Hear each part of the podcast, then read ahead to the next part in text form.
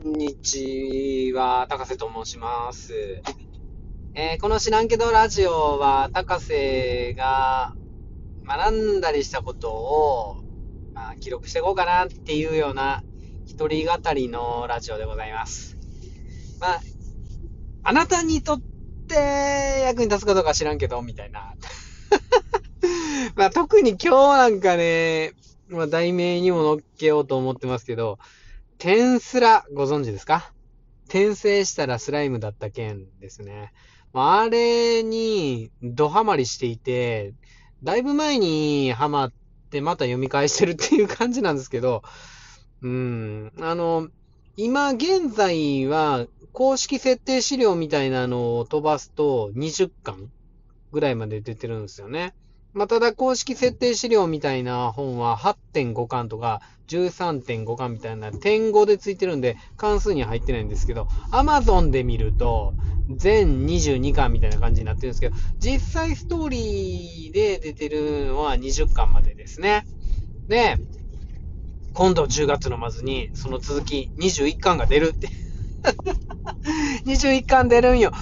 俺さ、転生したらスライムだったけんの転スラって、なんかの噂で22巻で終わるんじゃないみたいなので、22巻完結って思ってて、それで Amazon で見たら22まで出てるから、あ、これじゃあ読み切ったら完結なんやと思って、ギャーってすぐ読んでたのね。読んでたのに、20巻で、まだ全然途中っていう。もう20巻は、リムルが大変なことになってるんですよね。で、大変なことになってて、それで、21巻どうなるんかみたいなところですよ。21巻はね、またね、かっこいい2人が出てきて、多分ディアブロと、ゼギオンあたりが頑張るんじゃないかなって、よくわかんないですよね。はい、転生したらいきなりスライムだったっていう、転生系の、先駆けっていうか、一大ブームを築いた転スラですけど、この物語はね、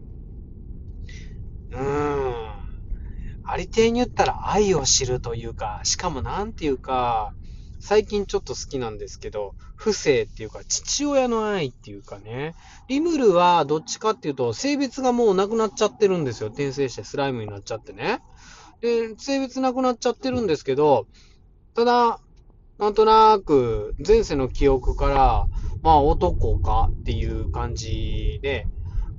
女性大好き。みたいなリムルですけども、でも、なんて言うんやろうな。見た目は少女なんですけどね。でも男よりの、性別がないっていう感じなんですけど、その仲間への愛情とか、で、友達への愛情とかが、すごい半端なく描かれてるんですよね。もう、なんていうか、助けて当たり前やろじゃないけど、もう、なんで助けるとか、そういう理由ぶっ飛ばして助けるんですよ。リムルは。もう、その仲間が生き残るために、仲間が強くなるために自分の力を分け与えるとか、そういうこともしていくし、とか、もうなんていうかね、もう、いや、本当におじいさんになってしまったのかわかんないけど、もう、話したらとんでもないところで涙出てくるんですよ。なんていうかね、いや、全然、作者も、その、泣かせに来てないところで泣いちゃうんですよ、俺。なんていうかな。リムルが、自分の、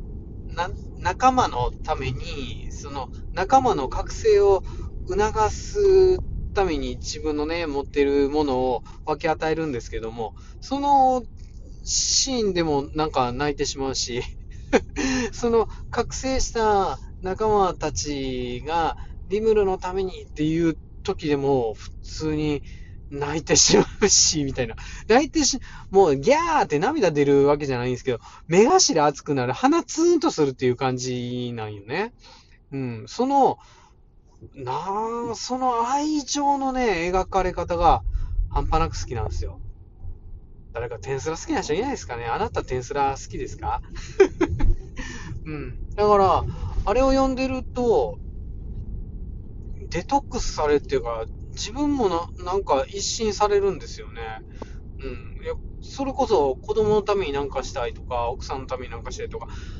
ね、学校の先生してるんで、その子のために、ああ、できることやるよとか、同僚のために、ああ、やるみたいな、風な、ね、人格にスイッチされるっていうか、影響されるっていうか、何か自分ができることは、もう、愛する者のためにやけど、好きな人のためにやったら何でも やりたいっていうような、自分のチャンネルにスイッチしてくれるのがテンスラっていう物語なんですよね。うん。それで、なんていうか、自分もめちゃくちゃ助けられているし、スライムのリムルもそうなんですよ。仲間っていうか、他の登場人物にめっちゃ助けられていて、さらにもう自分はどんどん助けていくっていうような、そういう持ちつ持たれつっていうのが、とても綺麗に描かれていて、で、まあ、完全懲悪みたいなところのスッキリさ、水戸黄門的な気持ちよさもあって、もう物語を盛り上げていってくれるっていう、ネタバレなしにね、語る難しいんですけどね、一番最初のスライムに転生した後に、暴風竜ベルドラとの出会いがあって、その出会いからの運命なんですけども、誰かを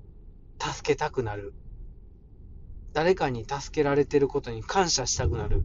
そんな物語。いや、かなり長編ですけど、まだ終わってないし、1巻から20巻で、しかも2段でね、ページ2段で